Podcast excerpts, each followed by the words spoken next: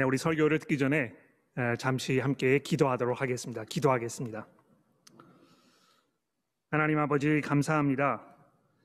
이렇게 화창한 날씨를 저에게 주시고 또 우리가 비록 줌이지만 교회로 함께 모여서 주의 말씀을 들으며 우리의 삶을 돌아보게 하시니 감사합니다. 하나님 오늘과 다음 주에 이어지는 이 두 번의 시간을 통해서 죽음이라는 이 중요한 주제에 대하여 우리가 겸허한 마음으로 하나님의 말씀을 잘 들을 수 있도록 우리 모두를 인도하여 주옵소서. 우리의 구주이신 예수 그리스도의 이름으로 간절히 기도합니다. 아멘. 죽음이라는 주제에는 우리의 마음과 생각, 느낌과 감정 이런 것들을 매우 불편하게 하는 그런 주제임에 틀림이 없습니다. 아예 눈과 귀를 막고 고개를 돌려버리고 싶은 그런 주제일 것입니다. 더군다나 오늘 모임에 참석하신 교우 여러분들 중에는 사랑하는 가족 또는 너무 가깝고 소중했던 친구 등을 잃고 비록 시간이 많이 흘렀음에도 불구하고 그때의 그 슬픔과 상처가 지금도 고스란히 남아있는, 그래서 눈물을 글썽이는 분들이 많이 계시기 때문에 이 주제를 다루는 일이 더욱 어렵다고 생각이 됩니다. 죽음이 너무 갑작스럽게 또 비극적으로 다가온 경우라면 아마 그 고통은 말로 표현하기가 어려울 것입니다. 설교를 준비하면서 교우 여러분들의 명단을 쭉 살펴보니까 우리 회중에는 연로하신 교우 어르신들이 많이 계시고 또 죽음의 문턱에 이미 들어선 것처럼 이 건강의 어려움을 가지고 계시는 그런 식구들을 두고 계신 교우분들도 많이 계시는 것을 우리가 알게 되는 것입니다. 코로나 바이러스로 인해서 이 출국이 금지된 그 이후에 이 부모님의 상을 당해서 장례 절차에 참석하지 못하시고 여기에서 발을 구르시면서 애통해 하실 수밖에 없으셨던 그런 교우분들의 얼굴도 눈에 선합니다.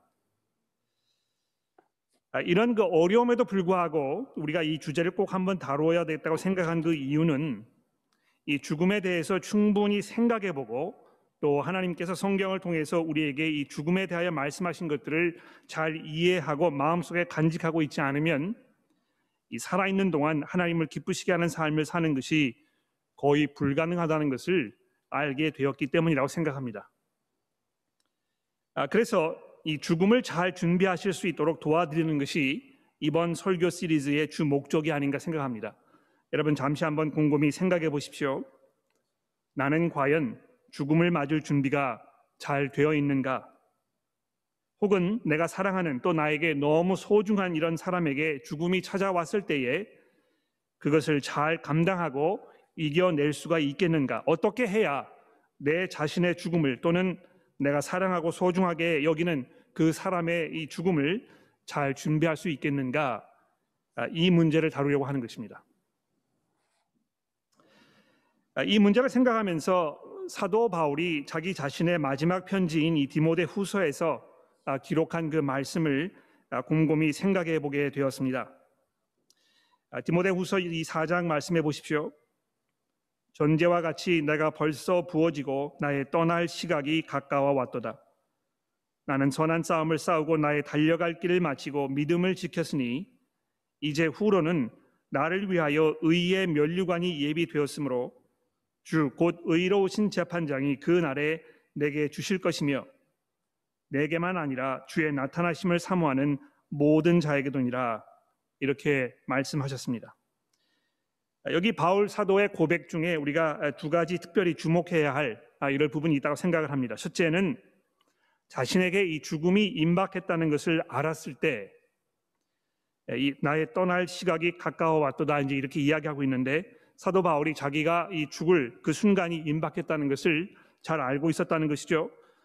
그런 상황에서 바울 사도가 어떤 반응을 보였는가 하는 점입니다.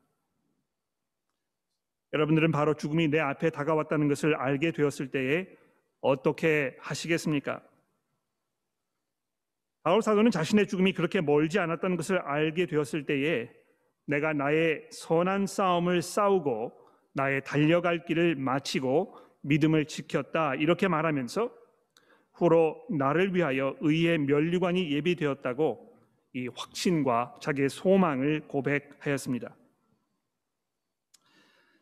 좀 더 있었으면 하는 그런 아쉬움, 왜 못했을까 하는 그런 허탈감, 또는 더 붙잡고 놓지 않으려는 그런 미련, 누구를 원망하거나 억울함을 호소하지도 않습니다.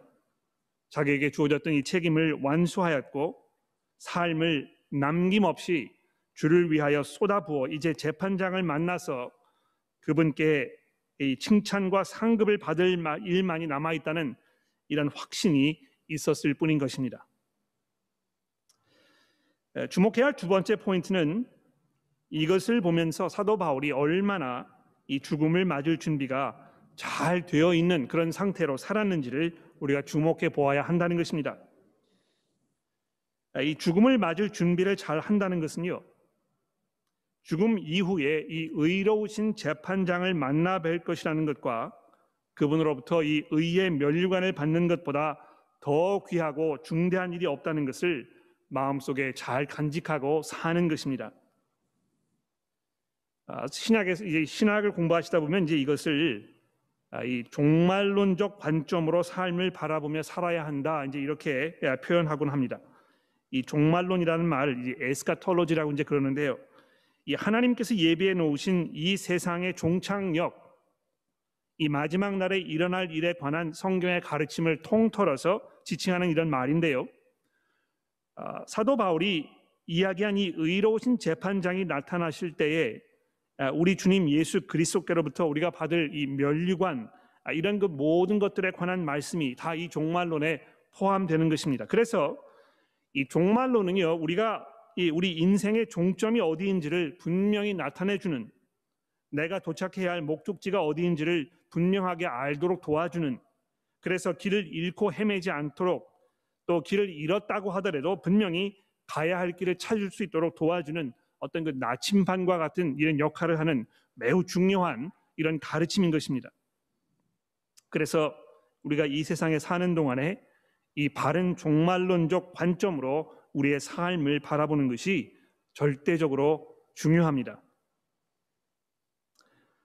여러분, 여러분들 한 분 한 분이 내가 선한 싸움을 싸우고 나의 달려갈 길을 마치고 믿음을 지켰으니 이제 후로는 나를 위하여 의의 면류관이 예비되었으므로 곧 의로우신 재판장이 그 날에 내게 주실 것이라고 고백할 수 있게 되기를 정말 간절하게 기도합니다. 바울 사도가 말씀하신 대로 이 면류관은 주의 나타나심 또는 이 주의 재림을 말하는 것이죠. 이것을 기다리며 사모하는 모든 자들에게 주실 것이라고 말씀하셨으니, 여러분과 제가, 우리 모두가 정말 주를 기다리는 마음과 생각으로 우리의 삶을 살아가야 할 것입니다. 여러분들 인도하는 목회자로서 제가 해야 할 중요한 책임의 하나는 여러분들께서 지금 현재의 삶을 잘 사실 수 있도록 도와드리는 것뿐만이 아니고요, 이 인생의 마지막 순간을 잘 준비하여 그리고 주의 재림을 사모하며 사실 수 있도록 준비시켜 드리는 것이라고 생각합니다. 그래서 비록 이 죽음이라는 주제가 굉장히 불편하고 어려운 그런 주제입니다만 오늘과 다음 주에 이 설교를 통해서 좀 다루어 보려고 이렇게 하는 것입니다. 우리 한국말에 돌아가신 분에 대해서 호상하셨다 하는 이 표현을 사용하는 경우가 있습니다. 복을 누리면서 오랫동안 사시다가 크게 고생하지 않으시고 너무 오래 병상에 누워 계지 않으시고 돌아가신 분에 대해서 사용하는 이런 표현입니다. 아마 거의 모든 사람들이 염원하는 바가 아닐까 이렇게 짐작을 해봅니다. 이 사전에 설명이 되어 있는 대로 호상을 하려면 우선 복을 누리며 장수해야 합니다. 이왕 살 바에 이 풍족한 재산, 또 행복한 가정, 건강한 몸으로 사는 것이 낫지 않겠느냐, 이렇게 이제 질문을 아마 하실 텐데요, 이 신앙생활을 잘 하려는 것도 복을 누리며 장수하는 것을 하나님께로부터 받고 싶은 마음 때문일지도 모르겠습니다. 그래서 매일 하나님께 기도하는 것도 재정적인 여유에 관하여, 가족들의 건강과 행복에 관하여, 좋은 일들만으로 이 수놓아진 평탄한 삶의 길을 걸을 수 있는 것에 관하여 기도할 뿐일지도 모릅니다. 그런데 여러분, 한평생 이렇게 살면 우리가 이런 것들만을 추구하면서 살면, 이런 것들을 삶의 궁극적인 목표로 삼고 살면 도무지 죽음을 잘 준비할 수가 없을 수밖에 없다는 것입니다. 이곳의 삶이 이렇게 좋은데 이 죽음이라는 것을, 죽음으로 인해서 이런 것들과 이별하는 마음이 여러분 생기겠습니까? 물질적으로 풍요한 삶을 오랫동안 누려온 이 서구 사회가 점점 하나님께로부터 등을 돌리고 믿음으로부터 점점 멀어지고 있다는 이 현 상황이 우연이 아닌 것입니다. 오해하지 마십시오. 그렇다고 해서 제가 이 금욕주의적인 삶을 사는 것만이 참 신앙인의 모습이라고, 그것이 죽음을 잘 준비하며 사는 것이라고 말씀드리는 것이 아니라는 것을 여러분 이해하셨으면 좋겠습니다. 경제적 빈곤함 속에 놓여 있는 경우에 그 마음에 더더욱 이 재산에 대한 강한 욕구는 물론 또 자기 상황에 대한 어떤 그 원망과 불평이 끊이지 않는 사람이 얼마나 주변에 많이 있습니까? 그 사람도 역시 금욕주의적인 그런 삶을 선택적이 아니더라도 살고 있다고 해도 그 사람도 역시 이 세상에서 누리는 물질적인 풍요를 삶의 최종적인 목표로 삼고 살고 있기는 매 한 가지인 것입니다. 그리고 그 목표를 이루지 못했을 때 찾아오는 어떤 그 실망감과 패배감, 또 비관적인 마음으로 죽음을 잘 준비하지 못한 채 삶을 마감하게 되는 것은 매 한 가지일 것입니다. 여러분, 다시 사도 바울의 고백으로 돌아가 봅시다. 전제와 같이 내가 벌써 부어지고 나의 떠날 시각이 가까웠도다. 나는 선한 싸움을 싸우고 나의 달려갈 길을 마치고 믿음을 지켰으니 이후로는 나를 위하여 의의 면류관이 예비되었으므로 주 곧 의로우신 재판장이 그 날에 내게 주실 것이며 내게만 아니라 주의 나타나심을 사모하는 모든 자에게로니라. 여러분, 여기서 그가 자기가 어떻게 살았는지를 설명하면서 전제와 같이 내가 벌써 부어졌다 이렇게 6절에 설명하고 있습니다. 여기 전제라는 말은 이제 그 drink offering이란 말인데요, 이 구약 시대에 하나님께 이 소나 양을 잡아서 불에 태워 가지고 제사를 드리면 그 위에 이 붓는 어떤 그 일종의 술을 말하는 것입니다. 이것을 통해서 사도 바울은 자기의 삶을 이 한 방울도 남김없이 주를 위하여 다 쏟아 부었다는 것을 지금 말하고 있는 것입니다. 뿐만 아니라 자기가 선한 싸움을 싸우고 마라톤 경주를 하듯이 달려갈 길을 달려 이 경기의 결승점에까지 다다랐다고 설명하고 있습니다. 바울 사도에게는 이 복을 누리며 오래 사는 이런 그 좋은 삶이라는 그 개념 자체가 그에게 없었던 것입니다. 그에게는 오직 복음을 위하여 달리기를 쉬지 아니하고 전쟁터에서 목숨을 걸고 전투를 하듯이 이 턱까지 차오르는 이런 가쁜 숨결을 몰아쉬면서 자기의 모든 에너지를 쏟아붓는 경주자처럼 예수 그리스도를 섬기는 삶을 살았을 뿐이었던 것입니다. 그렇게 살았기 때문에 그는 이 의로우신 재판장으로 나타나실 주의 나타나심을 사모하는 모든 자들에게 이 의의 면류관을 상으로 주실 예수 그리스도의, 바로 그분에게 자기의 모든 것을 집중할 수 있었던 것입니다. 바울은 자기의 이런 삶을 이 빌립보 교회의 성도들에게 편지하면서 또 이렇게 말씀합니다.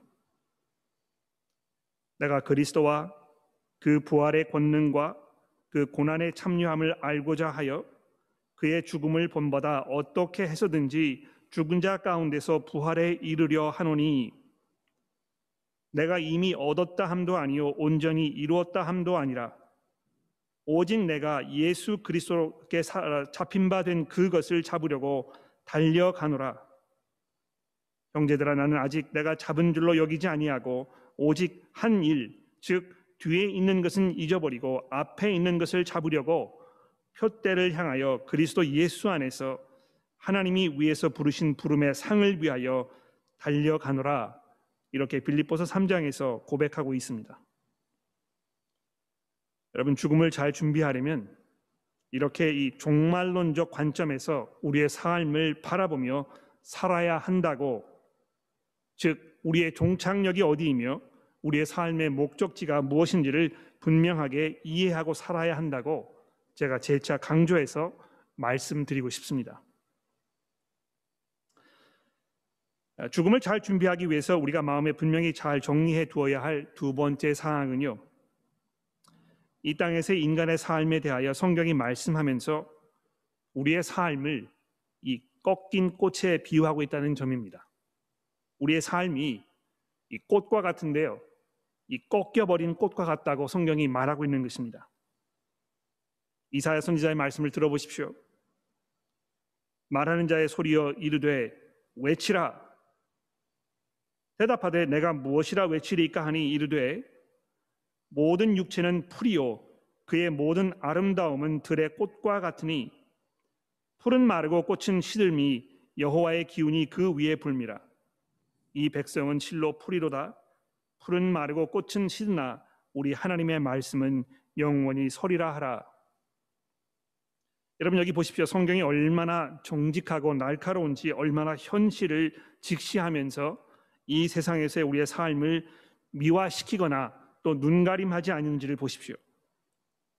들판에 아름답게 핀 이 꽃들이 실어버리는 것처럼 우리의 이 삶도 서서히 소멸되어 갈 수밖에 없다고 성경이 지적하고 있습니다. 그 꽃은 따다가 아무리 아름답게 물병에 꽃꽂이를 해서 집안을 장식해 놓아도 그 아름다움이 오래 가지 못하고 뽑히는 순간부터 이미 죽어가는 바로 그것이 꽃 아닙니까? 물론 이 사실을 모르거나 또 받아들이지 못하는 분들이 없을 것입니다. 너무 당연하고 또 뻔한 이치임에 분명합니다. 그런데 여러분 보십시오. 사람들은 이 사실을 잘 알고 있음에도 불구하고 실제로 살면서는 이 사실을 인정하지 못하고 사는 것처럼 살고 있지 않은가 생각이 되는 것입니다. 인생은 시들게 마련인데요, 육체적으로 노쇠하여 가는 자신의 모습을 받아들이지 못해서 끊임없이 성형수술하는 이들의 그 선택에 고개를 갸우뚱하게 되고, 어떻게 해서든지 이 육신의 건강을 유지하려는 눈물겨운 노력이 이 도에 지나쳐서 건강 유지의 노예로 살고 있는 게 아닌지 한 번쯤 돌아볼 필요가 분명히 있다고 생각을 합니다. 지금은 돌아가신 지가 벌써 5년 정도가 넘으셨지만 이 엔필드 회중에 오랫동안 출석을 하시면서 사셨던 이 해다라는 할머니 한 분이 아직도 기억에 선명히 남아 있습니다. 평생을 독신으로 사셨던 이분은요, 무엇신학교를 젊은 나이에 졸업을 하고 복음을 위해서, 교회를 위해서, 교회 성도들을 위해서 섬기며 조용히 그러나 매우 열정적으로 사셨던 그런 분입니다. 이분이 돌아가시기 약 한 10개월 전 72살이 되셨던 때에 암 말기 판정을 받으셨는데요, 의사로부터 앞으로 치료 과정을 설명을 들으시고는 그 과정을 겪었을 때에 이 삶의 질이 얼마나 어려워질 것인가, 여러분 그 항암 치료가 얼마나 어려운 것인가, 특히 연로한 몸이기 때문에 그것을 감당하기가 얼마나 어려우셨겠습니까? 그래서 그것을 곰곰이 생각해 보시고 그것 때문에 더 이상 성도들과의 교제를 할 수 없을 것이라는 판단이 쓰셔서 저에게 전화를 하셔서 저를 꼭 만나서 제 의견을 물어보고 싶으시다고 연락을 주셨습니다. 그래서 제가 그분을 찾아뵈었는데 이 할머니께서 아마도 항암 치료를 하지 아니하고 이 현 상태로 계속해서 주변에 이 다른 교우들을 섬길 수 있을 때까지 섬기다가 하나님을 내가 이 만나면 좋겠다 이렇게 저에게 말씀을 하시더군요.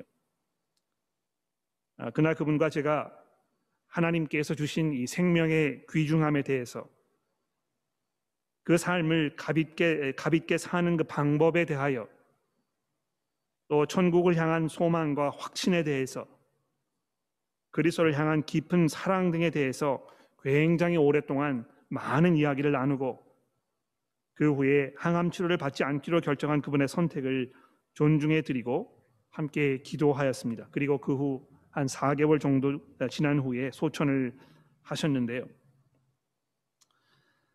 저는 항암 치료를 포함한 모든 의료 처방 치료를 조치를 거부하라고 말씀드리는 것이 아니라는 것을 여러분 이해하십시오.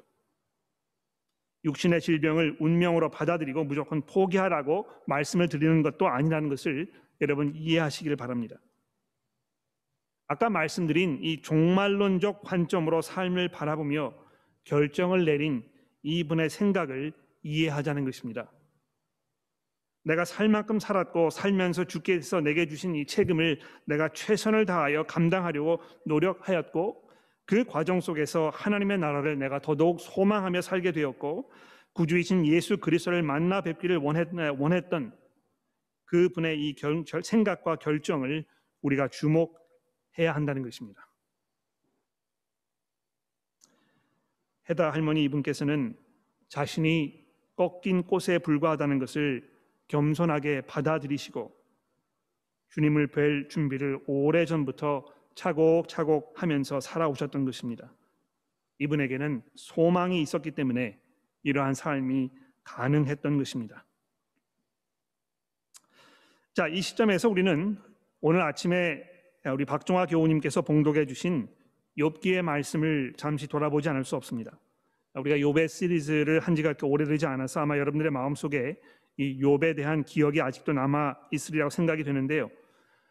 안타깝게도 이 봉독해드린 14장은 설교 시리즈를 하는 동안에 자세히 살펴볼 기회가 없었기 때문에 아마 그 내용이 좀 새롭게 느껴지지 않으실까 이렇게 모르겠습니다. 기억나십니까? 욥은 이미 이 영문도 모른 채 정말 만신창이가 되어서 삶의 모든 것들을 잃어버리고, 그가 이 처한 상황은 거의 죽음의 문턱에 발을 들여놓은 이런 상태였습니다. 그래서 그의 아내는 차라리 하나님을 저주하고 내가 죽어버리는 것이 좋지 않겠느냐 이렇게 이야기하지 않았습니까?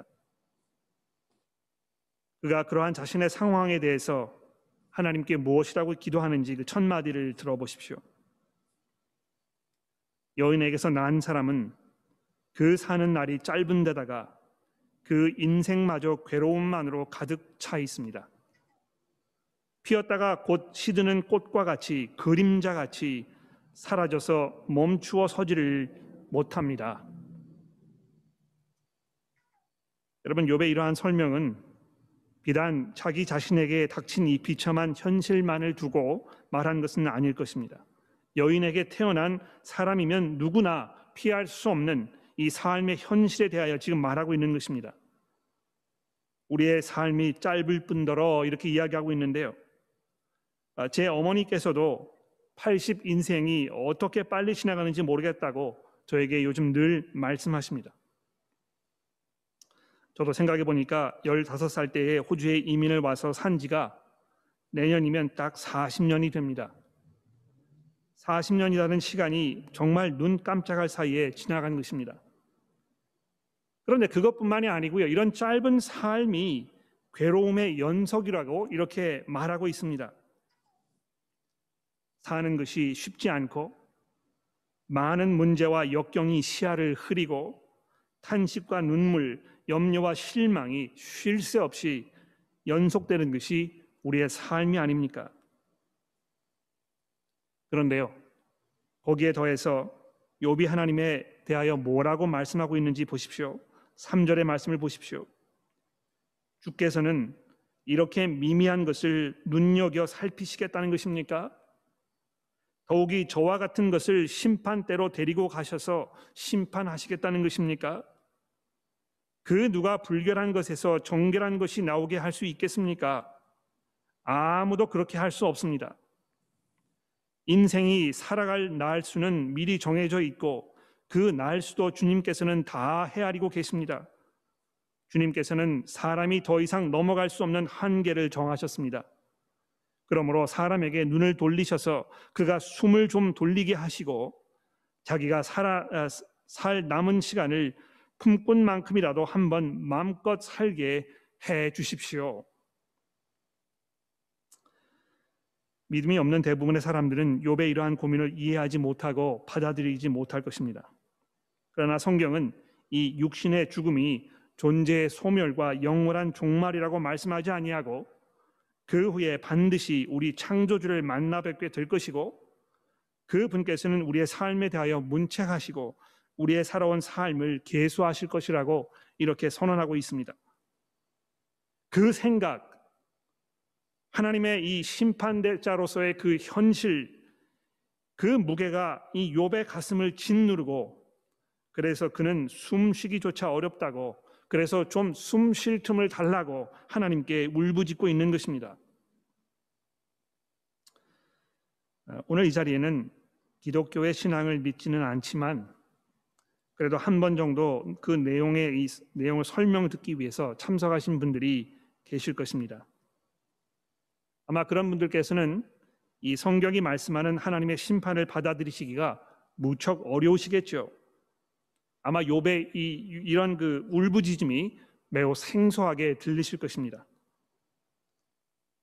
그러나 제가 감히 여러분들에게 이렇게 말씀을 드려보고 싶습니다. 여러분들도 욥의 이 깊은 고민에 이미 동참하고 계신다고 말씀을 드리려는 것입니다. 여러분들의 그 양심의 목소리가 때로 마음의 귀를 때릴 때가 있지 않습니까? 나의 이 도덕적인 혹은 나의 비도덕적인 선택에 대하여 내 마음 한 구석에 이 불편함이 있을 때에 성경은 그것이 여러분들을 향한 하나님의 경고라고 말씀하고 있는 것입니다. 그 양심의 가책을 우리가 반복적으로 무시하며 살면 살수록 우리의 도덕성은 점점 무뎌지고 하나님을 향하여 더더욱 마음의 문을 굳게 걸어 잠그게 되는 것입니다. 그렇게 삶이 지속되었을 때에 이 최후가 어디로 어떻게 끝날지는 매우 뻔하지 않겠습니까? 그런데 여러분, 여기 보십시오. 이 욥이라는 사람은 하나님의 심판에 대하여 깊은 두려움과 고민 속에 있었음에도 불구하고 동시에 이 하나님을 향한 소망과 믿음이 그 마음속에 피어나고 있는 것을 우리가 보게 됩니다. 13절입니다. 차라리 나를 스올에 감추어 두실 수 없겠습니까?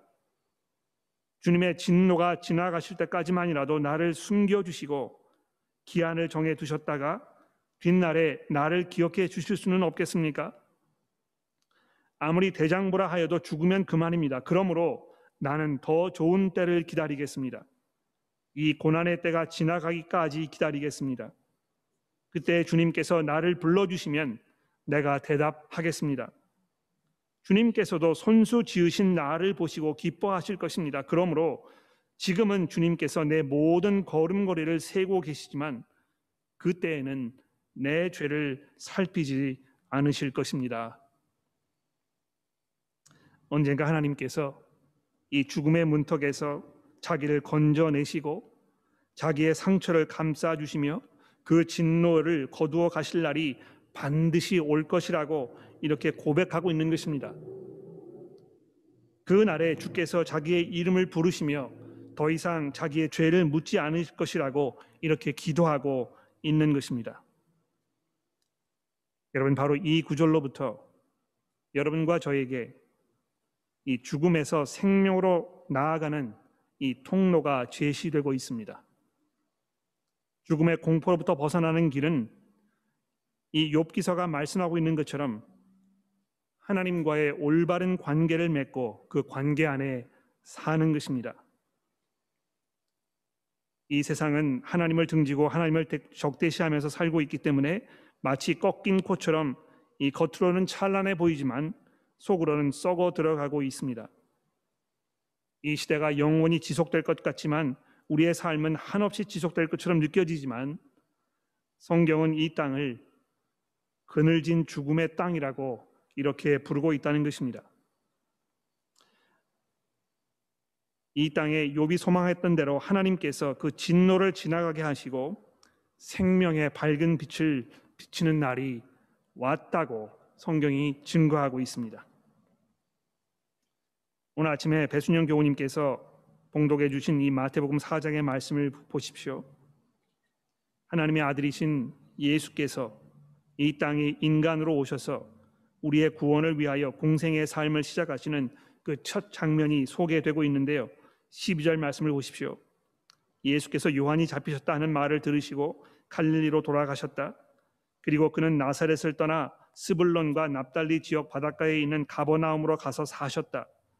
이것은 선지자 예언자 이사야를 시켜 하신 말씀을 이루시려는 것이었다. 스불론과 납달리 땅 요단강 건너편 바다로 가는 길목 이방 사람들의 갈릴리, 어둠에 앉아있는 백성이 큰 빛을 보았고 그늘진 죽음의 땅에 앉은 사람들에게 빛이 빛이었다. 그때부터 예수께서는 회개하여라, 하늘나라가 가까이 왔다 하고 선포하기 시작하셨다. 그렇습니다. 예수께서 이 땅에 오셔서 하나님의 나라를 선포하시는 그 순간부터 이 죽음의 그림자가 드리워졌던 이 땅에 하나님의 밝은 빛이 비치게 된 것입니다. 예수께서 태어나셔서 어린 시절에 부모님의 손에 의해서 예루살렘 성전에 가셨을 때에 벌어졌던 상황을 누가가 우리에게 어떻게 설명하고 있는지 이 누가복음 2장의 말씀을 들어보십시오. 예루살렘에 시몬이라는 사람이 있으니 이 사람은 의롭고 경건하여 이스라엘의 위로를 기다리는 자라. 성령이 그 위에 계시더라. 그가 주의 그리스도를 보기 전에는 죽지 아니라 하는 성령의 지시를 받았더니 성령의 감동으로 성전에 들어가매 마침 부모가 율법의 관례대로 행하고자 하여 그 아기 예수를 데리고 오는지라. 시몬이 아기를 안고 하나님을 찬송하여 이르되, 주제여 이제는 말씀하신 대로 종을 평안히 놓아주시는도다. 내 눈이 주의 구원을 보았사오니 이는 만민 앞에 예비하신 것이요 이방을 비추는 빛이요 주의 백성 이스라엘의 영광이니이다 하니 그의 부모가 그에 대한 말을 놀랍게 여기더라. 여기 자기의 삶을 잘 준비하였다가 정말 아름다운 죽음을 맞이한 이 시몬이라는 사람의 이야기가 우리에게 소개되고 있습니다. 이제 주께서 주의 종을 평안히 놓아주시게 되었습니다. 이제 내가 죽음을 기쁜 마음으로 만날 수 있게 되었습니다. 왜 그런 것입니까? 내 눈이 주의 구원을 보았사오니 이제는 이스라엘의 영광의 빛으로 오신 이 그리스도를 내가 보게 되었다문이라고 이렇게 이야기하고 있는 것입니다. 다음 주 우리 신 목사님께서 아마 이 예수를 통하여 우리에게 오는 이 삶의 생명의 이 약속에 대하여 말씀해 주실 텐데요. 오늘 이 시간에 예수께서 우리에게 약속하신 이 요한복음 5장의 말씀을 읽어드리며 설교를 마치려고 합니다. 내가 진실로 진실로 너희에게 이르노니 내 말을 듣고 또 나를 보내신 이를 믿는 자는 영생을 얻었고 심판에 이르지 아니하나니 사망에서 생명으로 옮겼느니라. 예수 안에 있으면 사망으로부터 생명으로 옮기게 되는 것입니다. 기도하겠습니다. 하나님 아버지, 이 땅에서의 우리의 삶이 정말 쏜살같이 지나가며 우리의 삶이 어려움과 고통 중에 있는 것을 고백합니다. 우리가 육체적으로 살아있지만 영적으로 죽어버린 상태에 있었을 때에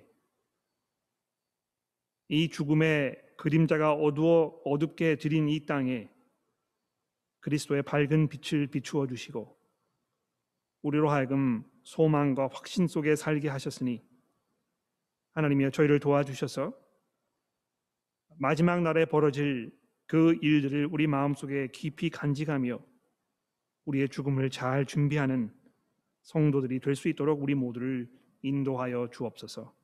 우리의 구주이신 예수 그리스도의 이름으로 간절히 기도합니다. 아멘.